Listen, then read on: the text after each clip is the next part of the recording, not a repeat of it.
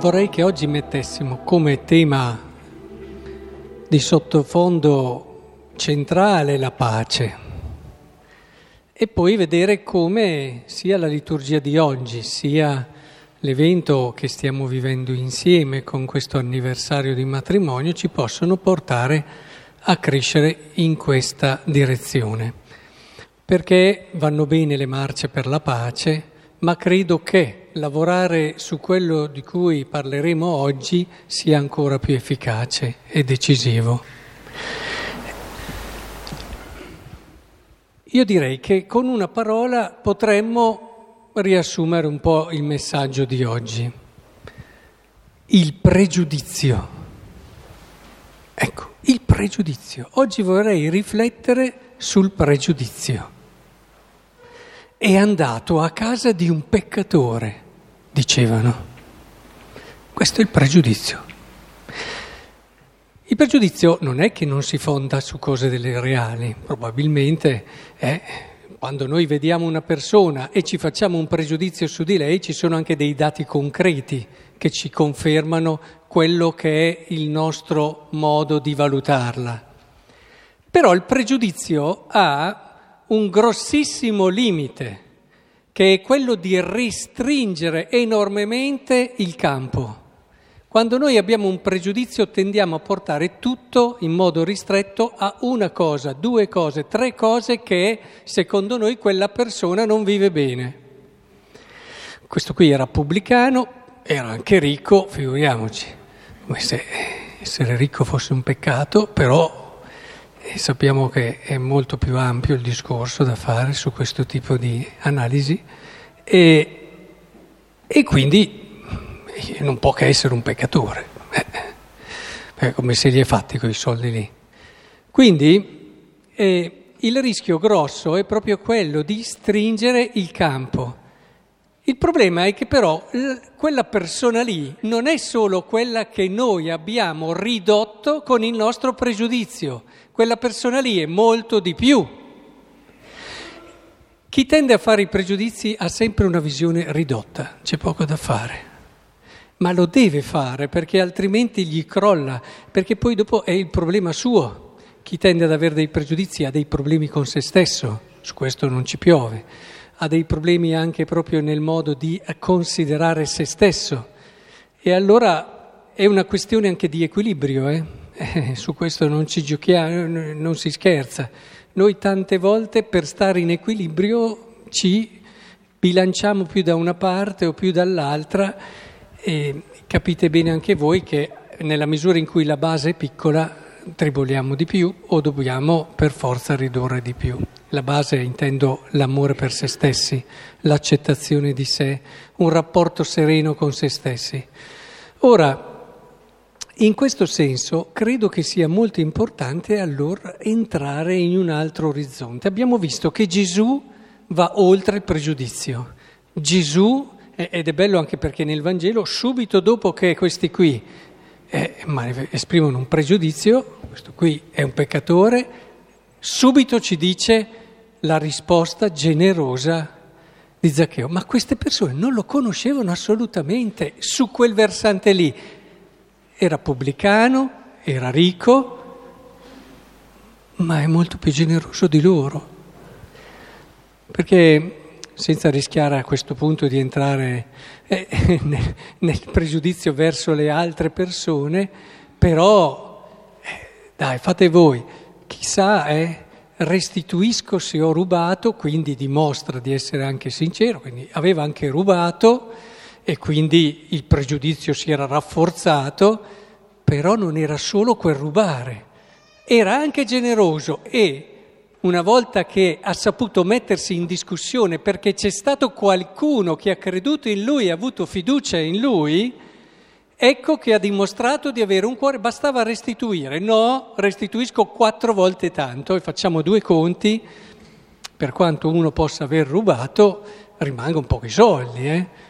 Ma non è importante perché quando una persona trova la ricchezza più grande che è star bene con se stesso perché hai imparato a considerarti per la ricchezza che sei tu, e Gesù gli ha insegnato probabilmente in quello spazio che il Vangelo non ci racconta, perché il Vangelo è molto essenziale, che tesoro e che ricchezza poteva essere lui, quando trovi quel tesoro lì, dopo tutti quei beni lì che hai intorno e che ti servono a compensare la mancanza di quello, non ne hai più bisogno. Perché noi abbiamo bisogno di tanti beni intorno? Ve lo siete mai chiesto? Perché non abbiamo ancora scoperto il tesoro che siamo noi. Non lo abbiamo ancora vissuto e non ce l'hanno ancora fatto comprendere. E allora abbiamo bisogno di tutte queste cose. E meno lo abbiamo scoperto, più abbiamo bisogno di cose eh, o altre cose che non sono materiali, che sono eh, le rivalse, il bisogno di sentirsi migliori, il bisogno di aver ragione, cioè tutte quelle altre cose che alla fine devono compensare non aver ancora trovato questo tesoro. È importante eh, riuscire allora a, a cogliere che l'atteggiamento di Gesù è un atteggiamento, bisogna che ve le legga perché sono bellissimi questi passaggi. Siamo nell'Antico Testamento, eh? quindi è tutto dire, fossimo nel Nuovo, ma siamo nell'Antico Testamento. Cioè avere una mente ampia verso le persone vuol dire come potrebbe sussistere una cosa se tu non l'avessi voluta. Zaccheo se Dio non l'avesse voluto non ci sarebbe. Potrebbe conservarsi ciò che da te non fu chiamato all'esistenza. Tu sei indulgente con tutte le cose perché sono tue. Ecco la grande, sono tue. E chi ha un figlio lo capisce subito e, e capisce anche queste parole, ma dobbiamo viverlo tra di noi come famiglia.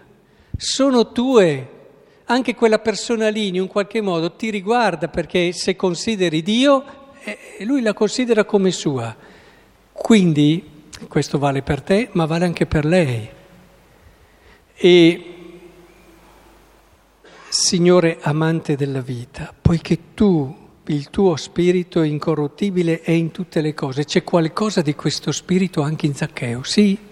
Adesso ho preso Zaccheo, ma voi immaginate le persone con cui fate più fatica, quelle dove avete costruito un pregiudizio, quelle dove avete detto ormai ho visto, quello lì è così, lo so che è così. Anche nel matrimonio, dopo tanti anni, sì, vita, spalla, spalla, ah, quello è così. Ma non è solo così, anche dopo tanti anni ho visto cose, vi faccio un esempio che a volte faccio anche nei corsi, c'era questa fidanzata che insomma era sempre inquieta.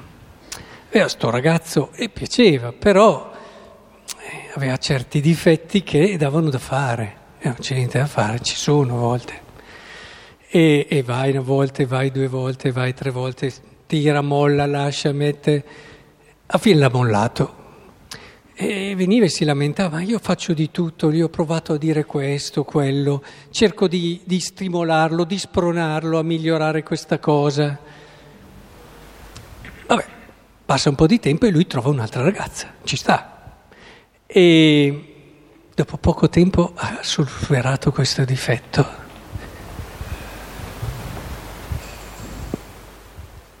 La ragazza di prima ha capito che probabilmente non lo affrontava nel modo giusto e non lo aiutava. Perché quello che a volte è il difetto dell'altro è anche responsabilità di come noi lo approcciamo. Se Gesù avesse approcciato Zaccheo come lo approcciavano tutti, tanto è un pubblicano, è un peccatore, tanto quello pensa ai suoi, tanto quello è un egoista, tanto quello... Questo qui non sarebbe mai venuto fuori con questa capacità grande e bella che poi ha dimostrato. A maggior ragione, voi che arrivate a 25 anni di matrimonio, mi insegnate che uno dei segreti è proprio quello di aiutare l'altro a scoprire quella parte che ancora non conosce, così bella e così ricca. E, e ci vuole questo nella coppia. E a volte invece certe coppie si incagliano lì, su quella cosa lì che ti dà fastidio e stai chiuso lì a proposito del restringimento del pregiudizio, stai fermo lì e batti sempre lì, apri l'altro è anche altre cose. Magari lavorando su altre cose ti accorgi che poi anche quel difetto lì sfuma. Oh, se non viene via però non ti dà più così fastidio, perché poi oh, trovare una persona senza difetti, allora non ci sposiamo. Primo non ce li abbiamo noi i difetti, secondo andare a trovare... E poi bisogna che ci diciamo tante volte i difetti, bisogna che distinguiamo tra i difetti e le cose che ci danno fastidio. A volte ci sono cose che noi chiamiamo difetti, ma sono semplicemente delle cose che ci danno fastidio ed è diverso dal difetto vero. Insomma, quello che è bello ed è ricco che cerchiamo di vivere è proprio questo, lavorare, come abbiamo sentito il Siraci della prima lettura di oggi, quella persona lì è mia anche, oltre che di Dio. Io ogni mattina che mi alzo, oggi si vedeva poco il sole, però c'è, sappiamo che c'è, e, e dico si alza il sole e dico Oh Madre Signore, ma, ma ancora siamo, siamo tuoi, ci vuoi bene, noi ne facciamo di tutte, eppure tu credi ancora in noi, tu sai che noi non siamo solo il nostro limite, il nostro peccato, tu hai fiducia in noi perché oh, ogni giorno Dio potrebbe dire adesso basta, eh? Eh, adesso basta, ogni mattina potrebbe dirlo, e invece no. Che bel respiro, perché tu guardi al mattino e vedi la fiducia che Dio ha in noi e nella nostra umanità. Quando accendi il telegiornale magari hai un'altra immagine, però è se hai vissuto bene al mattino che riesci a dare equilibrio anche a quello che ti dicono nei telegiornali. E allora oggi portiamoci a casa davvero questo. Tutti un po' ci siamo dentro ai pregiudizi, eh? eh diciamocelo onestamente, un po' tutti. E la pace si costruisce invece partendo dalla fiducia, partendo da quella voglia che hai di... E se è vero che ci sono certe situazioni anche gravi dove è giusto mettere e internare la persona, ma sempre con un obiettivo di recupero ed educativo, perché ci vorrebbe troppo tempo e in quel tempo farebbe altri danni. Quindi è giusto farlo, ma sempre con un obiettivo di recupero, un obiettivo, come dicevo, educativo, di crescita, anche per quella persona lì, perché anche quella persona lì è tua, Dio. Anche quella persona lì non è solo il suo limite. E a conclusione di questa riflessione vi dico, l'ho già fatto questo esempio, ma è talmente bella questa storia vera che ci sta oggi. Ci sta. Questa pianista che, Judina, russa, bravissima, che, eh, a cui anche Stalin aveva chiesto no, di potergli eh, far avere il suo brano come l'aveva sentito per radio, anche se lei un era un po' diretta e quindi gli ha detto che era meglio che cominciasse a comportarsi meglio Stalin per, come risposta. Però eh, questa Judina... Eh, insegnava in una scuola dove c'era un ragazzo irrecuperabile, almeno il pregiudizio, no? Irrecuperabile, ne aveva fatte di tutti i colori e certamente avevano provato con uno, un altro progetto, un altro programma, non c'era verso di farlo recuperare. Alla fine, anche proprio con tristezza, si sono rassegnati a allontanarlo dall'istituto per il bene di tutti. E allora c'è stata come una piccola cerimonia formale, lui è andato, orgoglioso, vedete come sono poi, eh? E lì voi me la fate a me, ma io non mi piego. E quindi arriva, fa, vive questo momento, poi se ne va, è il momento di andarsene. Ma mentre se ne va, la Iudina non riesce a trattenere le lacrime.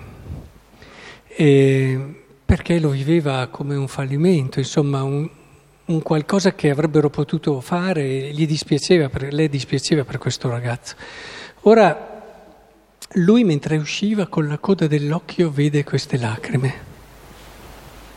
Si ferma, lui che lì tutto orgoglioso del suo essere il cattivo, va da lei e le dice sa, fino ad oggi nessuno aveva mai pianto per me. le prometto che da oggi cambierò. Quante storie ci sono dietro tanti atteggiamenti che noi neppure sappiamo. Quante a volte sofferenze o quante cose che non sono state ricevute. Non spetta a noi anche conoscere tutto, a noi spetta avere questa compassione e questa fiducia.